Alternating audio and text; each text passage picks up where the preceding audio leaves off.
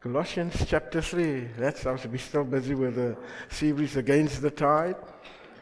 Christ first. And today we taking it a little bit further in verses from verses 5 of chapter 3 to verses 10. God's tangible display when your old clothes don't fit. It's amazing when your old clothes don't fit anymore and you, you want them to fit. And some of them are your favorites. Isn't it true? But let's read together here this morning from verses 5. And it starts very seriously, on a very serious note. It says, Put to death. Did you hear that? Put to death. Therefore, whatever belongs to your earthly nature, then it refers to what belongs to your earthly nature sexual immorality, impurity, lust, evil desires, and greed, which is idolatry. Because of this, the wrath of God is coming.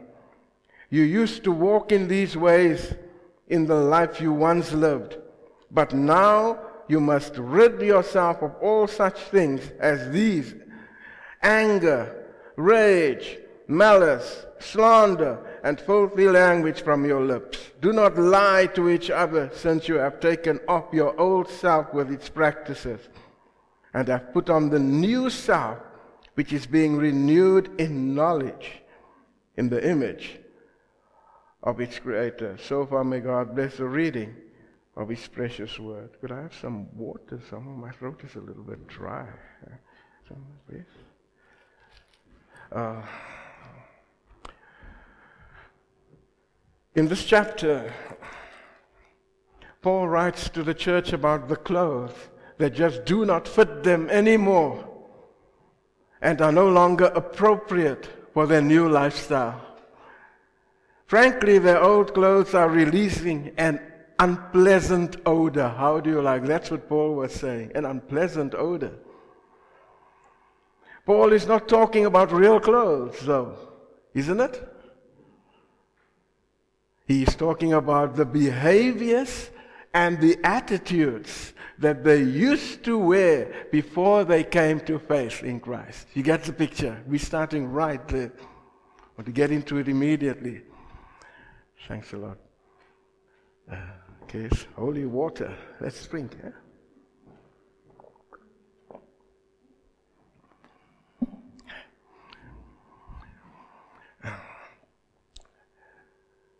But let's get, get back again. Paul is not talking about real clothes, though he's talking about the, uh, though, yeah, but he's talking about the behaviors and the attitudes that they used to wear before they came to faith in Christ.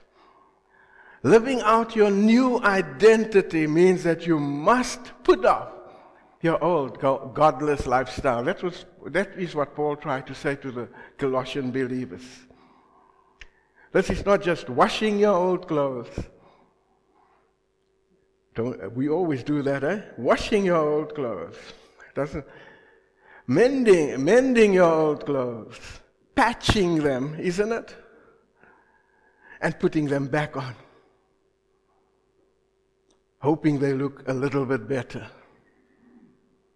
It is a whole new closet. Did you hear that? It's a whole new closet. When Jesus Christ takes over in your life, he adds a whole new closet to your life. When we come to faith in Jesus Christ, we are given totally new clothes. The old has got to go out with the waste that's wasted. Paul focuses on the behaviors, as I said earlier, and attitudes that must have been particular problems for these believers. These dysfunctional and destructive practices were threatening their church life, their community life, their witnessing, as well as who they were in Christ. It was just affecting, it's threatening all of that, most of the aspects of their lives. But you know, the, uh, the uh, many Christians today, just like those Colossian Christians, want the benefits of salvation, but they really do not want the commitment that it requires. They think being a Christian is believing who Christ is. Is that what you believe this morning? Who Christ is? It's not enough to believe who Christ is. We know the Bible says the demons tremble. They believe and they tremble at knowing who Christ really is. Eh? It's not about knowing who He is, it's about a relationship, a personal relationship. We all know that with Him. You know, and uh, we often say also when we, uh, when we think of being a Christian, being a Christian is about working on behavioral modifications. That's what the world say today. I'm going to modify my behavior a little bit just to fit in with what everybody else expects me to do. Isn't it true? It's not what I want. I'm just modifying it just so that people could look at me and say, Yes, he or she is a believer. Have you been doing that? My goodness! Don't ever do that. You cannot modify your behavior. You cannot modify who you are. You are who you are. And in Christ, you are a better product. There are big sins, some say, and there are small sins. Have you heard that? There are big sins and there are small sins. Well, my answer to you would be all sin may not be equal in your eyes. But all sin is serious. All sin is serious. It cost the life and death of Jesus Christ. Cost Jesus his life. Cost Jesus everything. Our commitment to change means that all aspects of our lives, big and small, are serious. Did you hear that? And that is why, yeah, we, uh, we into, we're going to be challenged a little bit here at the beginning and also towards the end as well. But we need to do get through this because we're doing a series and we've got to get through this. And the first one is God's tangible display. The tangible display of change involves eradication. That's the, that's the first one. Verse 5, verse 5 there says, Put to death, therefore, Whatever belongs to your earthly nature. Whoa, Father, wat the mens know? Whatever belongs to your earthly nature. This may sound extreme, and it is. The proper response to sin is not to treat it casually, but to kill it. Isn't it true? You do not try to trick sin. You do not try to tame it. You terminate it. You eradicate it. Isn't it true? you should have gotten excited about that. We've got to do that, brothers and sisters. You do not put it aside or you put or put it under a carpet. You put it to death. That's what Paul is saying there. Put it to death. What is it that you need to put to death here this morning? You put it to death. Extreme problems require extreme solutions. And then he begins by listing sexual sins. He starts with that, sexual immorality. He begins by listing sexual sins, and we've got to get into this. And I want to say this right from the outset. That sounds like a bad word within Christian circles, but it's not a bad word. God created us as sexual beings. Our sexuality is part of God's good creation. And part of what cements a marriage relationship together. Let us remember that. What Paul is insisting they strip off is the hurtful, destructive, selfish misuse, in a nutshell, and I'm summarizing it, of sex that harms and destroys people. You get the picture? when we encounter something that would entice you away, what do you do? Do you sit and stare at it? My goeie genigte, how do you stare at it? Or do you fight it? Fight to overcome it. Fight to conquer. I don't know what you are facing. It might not be a sexual thing. But here it is. I'm first of all referring to that. But what is it that you've got to fight this morning? I want to say this you fight it. Don't give up. Say, I've got to conquer this. I've got to go through this. Never give up. Even when you feel drained and exhausted, you fight it. But now, Paul, when he speaks about sexual sin, he says this sin is all encompassing. That you see that there. And Paul begins to expand on the list here. It leads, first of all, to impurity. You can read it there. Leads to impurity. It comes, and impurity comes from inside you. Isn't it true? Sometimes the condition of a Christian's walk can be so bad that they can be out of step with God. And suddenly there are impurities in their lives. They are, uh, and they are allowing things in their lives that are contrary to their new nature in Christ. Is that what you've been allowing? But purity means to be genuine, to be real, in other words. Purity means to be free, free from the things that would defile us. But when we think of being pure, he spoke, speaks about impurity here.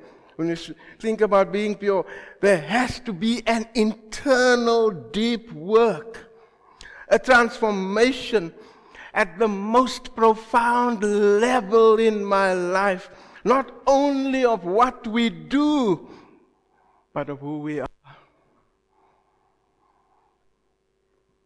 That's when we talk about transformation eh, in terms of impurity. And, you know, people, when you think of impurity, people have impure attitudes, impure motives. And they think it's fine to be like that. But that's not part of the new life that we have in Christ. But then we go further. You see, this thing is all encompassing and it goes further. It's not only impurity goes to lust. Whoa, Father, our hearts know. Lust, uh, lust are passions that are misdirected, often deeply desired above all else. Like a craving or like an addict needing a fix. You would know if you've been an addict of, uh, of some sort. But now, you know, when I think of this, I think of uh, what, what Job did in Job 31, verse 1. Job says, I have made a, a covenant with my eyes to not look at a girl, he says there, lustfully. Yo. Men, young men, what's been happening? Talk about lust here. Eh? And then further, when we think of lust, we've got to watch over our thoughts as well, what we think. Eh? And 2 Corinthians 10, verse 5 says, We demolish that stronghold. And the last part of that verse says, We take every thought captive in obedience to Christ. That's last. And it goes further. You see, it's all encompassing. We've got to get through this. I don't want to ask to even rush through it because, you know, I know there are people that are struggling with these areas in their lives. And You've got to come before the Lord and, and, and say, hey, I'm demolishing these things. I'm taking it captive. And then evil desires refers to wrong desires which lead to wrong actions. Oh, so many times I have a wrong desire. It is already wrong. And I know it. And now it leads to wrong actions. And I react in a wrong way. And I do and say things that I shouldn't say and think things that I shouldn't think. Eh? What about greed or covetousness? Greed is the desire to have more than what is rightfully yours, or more than what is legally yours. Greed is a broad term that encompasses many things. It can be the desire to have more money. Well, there's nothing wrong to have money, but to the desire to have more and more. You know, and I love that verse in, is it First Timothy 6, verse 10, which says the uh, uh, the verse says the, the love of money is what? The root of? Of all evil. No, it's not. You, the interpretation is wrong. The root, the love of money is the root of all kinds. That's the correct interpretation. All kinds of evil. All kinds. You see what if you um, can you see what you do? All kinds of evil are involved in that eventually. That's the correct, you know. But they have more money, the desire to have more things, the desire to have more power, the desire to have more fame, more. Mr. Moore, he's a man, somebody's surname Moore here, Mr. Moore. Probably would not be Moore. Huh? Whatever it might be, however happy it makes you or innocent it seems, it is harmful when our lives are shaped by things more than by Jesus. And then, secondly, our second point here, we already into our second point. Or have, we, did we take too long there? Huh? The tangible display of change is personal. It is personal from verses 6 to 9. Here there is a list of, the, list of destructive emotions and dysfunctional communication that we must get rid of. He speaks about anger, rage, malice, slander, filthy language, lying, and what we call interpersonal sins. So, what are each of these sins? Anger and rage are similar. But the word anger here refers to a more settled attitude. If somebody is angry, he's angry. Huh? Somebody can tell you also, I'm angry. And you can see it on their face. Whereas rage refers to sudden outburst. There's a big difference, eh? I'm angry. See the person's face, but then there's a sudden outburst. Now, I have been in the presence of some people that are so quiet, but then suddenly there's an outburst. And I'm standing there and I'm saying, My goodness, I didn't think this person was, was able to react in this way. But the person uh, reacted in that way. And it, you know what? It can happen to any one of us at any moment. And we've got to guard against that. That sudden outburst. And we say things we shouldn't say. And we react in ways we shouldn't react. We've got to guard against that. What about malice here this morning? Eh? It's personal, eh? I've got to change. Malice is the intent to hurt or harm another person out of anger. It is the attitude of animosity that either wishes or does harm to another person. Is that where you are this morning? You wish the worst for the person. You just want to harm that person. Malice is glad when the other person is hurting. And sorry when they do well. Is that what you are? Oh my goodness. That's not part of the Christian makeup, eh? Uh-uh, it cannot be. That's not what it's all about. It is the very opposite of Romans chapter 12, verse 15 and verse 17, which says, Rejoice with those who rejoice, mourn with those who mourn. And then verse 17, it says, Do not repay evil for evil. Eh? What about slander here? It's a false report of another intended to harm out of anger. It's damaging another person's character and reputation. It's character assassination. Whoa, my Bible is falling apart. You know, even th- this now, my Bible is being a- a- assassinated here. Huh? Hmm. Character assassination. Defamation of character. All of that, eh? Slander, eh? Uh, and that's what, uh, you know, and, and, and, so many times that, um, you know, we as believers can so easily fall in that trap of being part of slander. I challenge you this morning. Rather be your brother or your sister's keeper than their slanderer, if you could use those words, or their killer, or a, killer of them, slandering them with false reports. And even if it is the truth about them, you bring it to the Lord. You don't add another story to it. Because you see, rumors, when we begin with we, we start with rumors. That rumor will lead to where you don't want it to go. Even you have started that rumor. So we need to be so careful when it comes to slandering. And then we go further, their filthy language. People, are you still with me? You're very quiet. Now, this can refer to either dirty speech or even abusive language. Uh, sometimes our language, uh, you know, could be so abusive. We could be so destructive. We've got to be careful, brothers and sisters. As believers, it's just not part of our armor as believers. And then Paul adds lying to the list as well in verse 9. In these you too once walked, he says. So throw them away. Rid your heart of this evil which is so far beneath your new nature in Christ. It's way beneath it. No matter how steeped in sin you are today,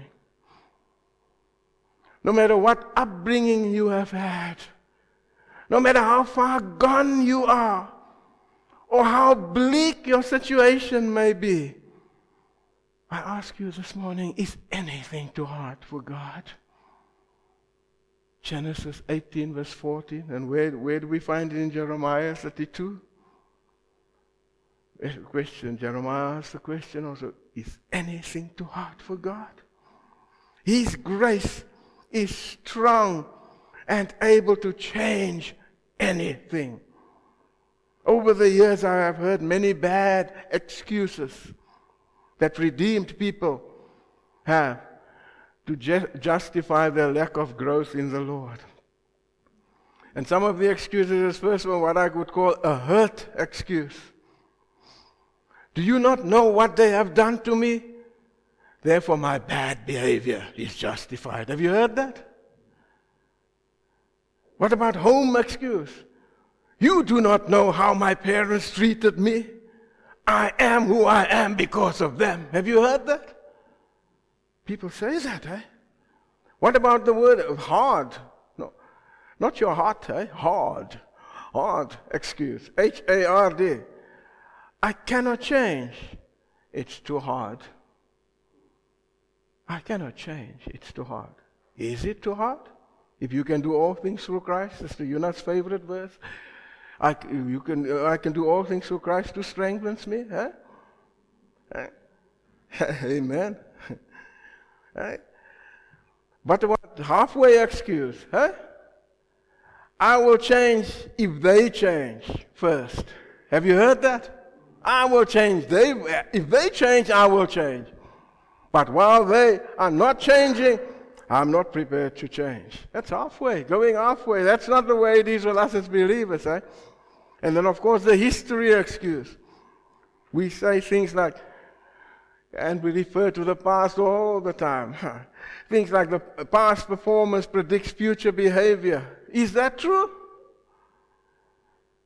And completely disregard the power of the gospel in the heart of a sinner like you and I.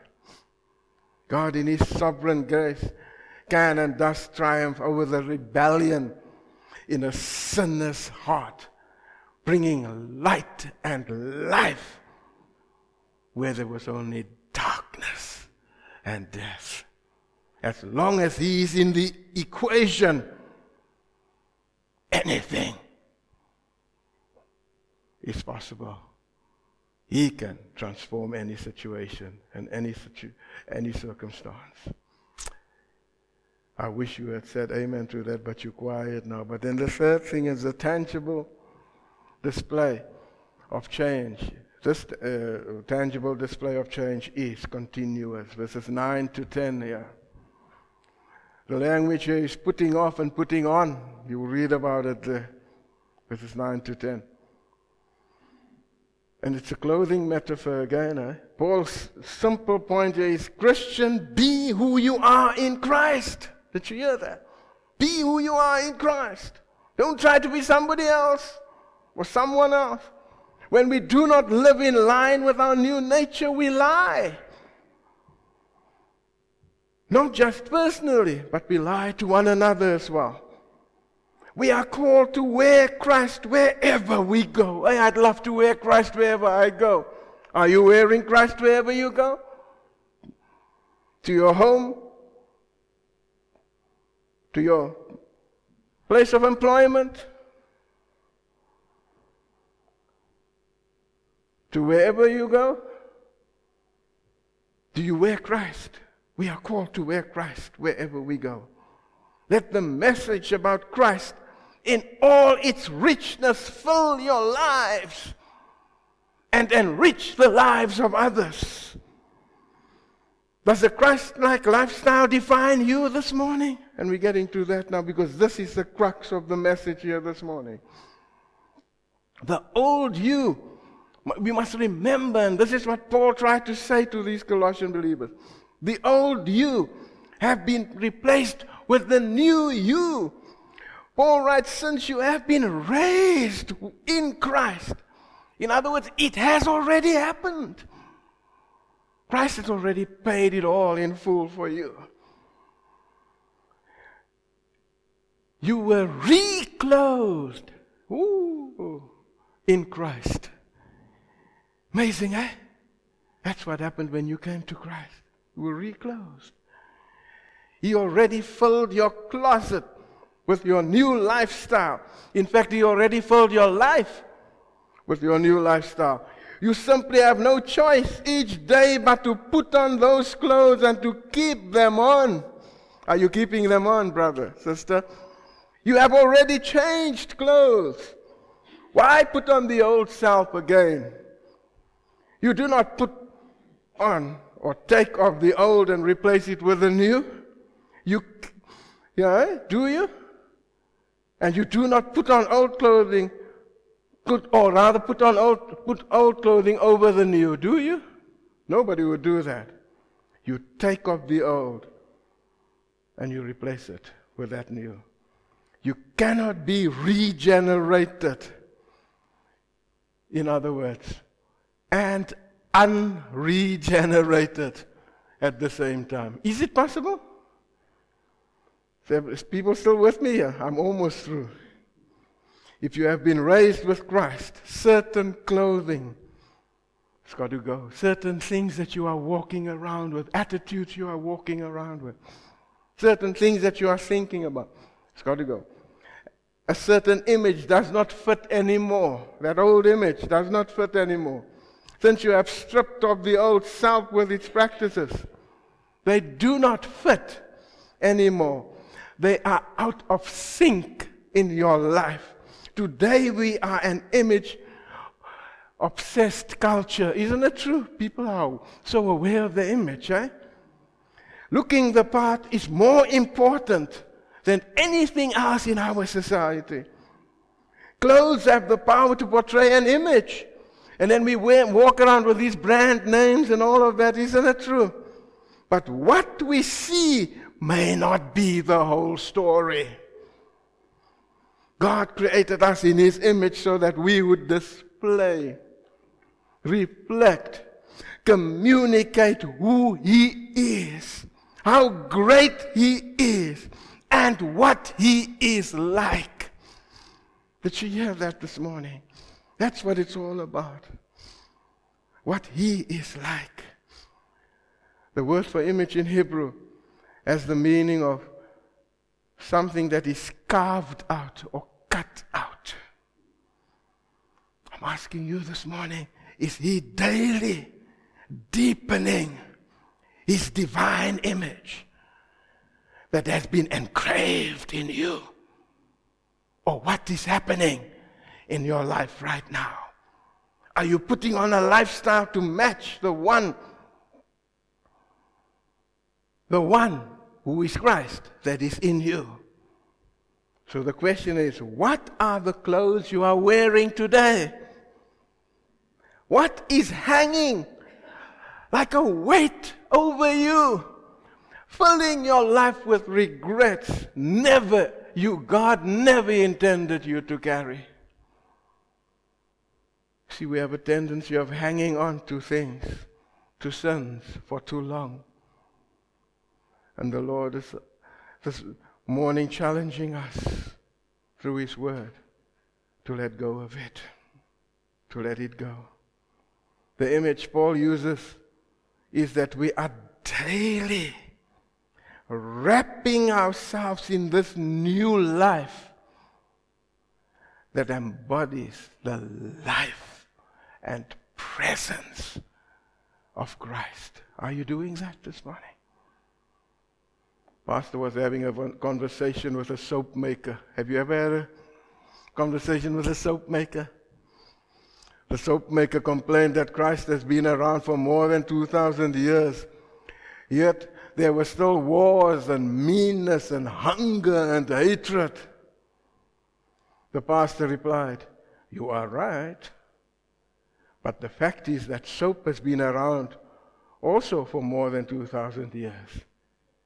Yet there are still dirty hands, kids covered in mud, filthy clothes, and germs being spread. The soap maker jumped to his defense. That's not a problem with the soap. Soap only works if you use it. Pastor looked at him. It is the same with Christ.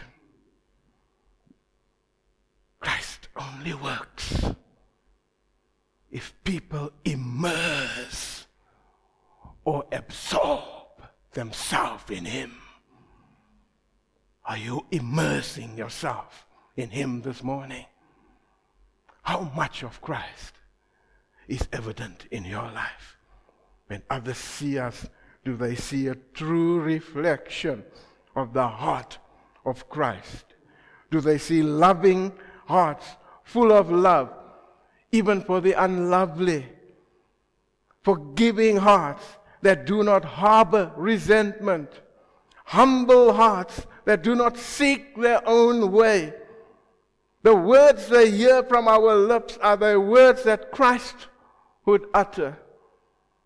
Or are they filled with bitterness, gossip, negativity, and what I would call the poison of denial? People always want to deny things. The poison of denial. To be a true reflection of Christ, the reflection must come from a changed heart. Is your heart changed this morning? Proverbs 27, verse 19 speaks about that.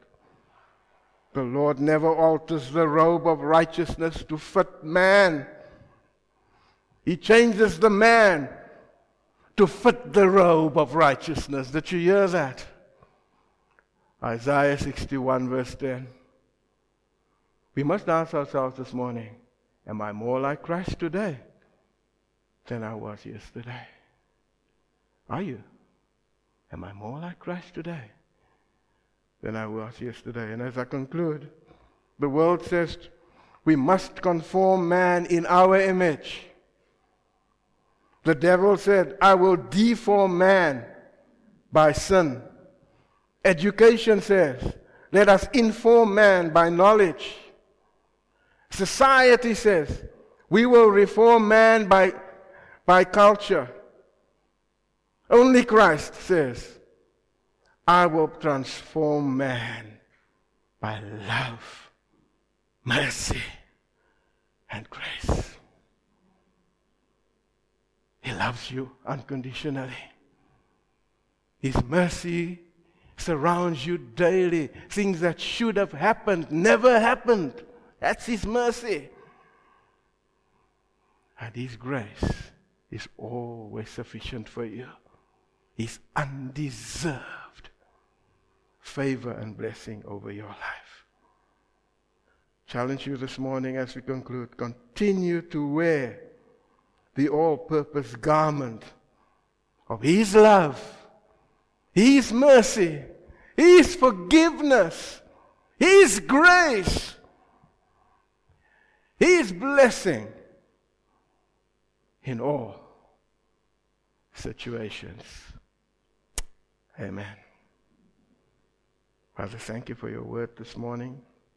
Thank you for challenging us. And Lord, Colossians was written to believers who thought that they could just casually live their lives for you. But then the Apostle Paul saw that And as a father, he spoke from his heart to each one of them. Lord, this morning, each one of us here are gathered here, Lord, and there are certain issues that we are struggling with.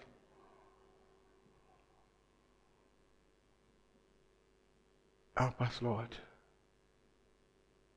to represent you in a way that is such a blessing, that is so powerful and attractive, that others are drawn to you because of the life that we are living. Thank you, Lord, for your word this morning.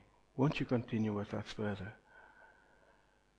Use us, Lord, to be a reflection of you in everything we do and say and think every day. Amen.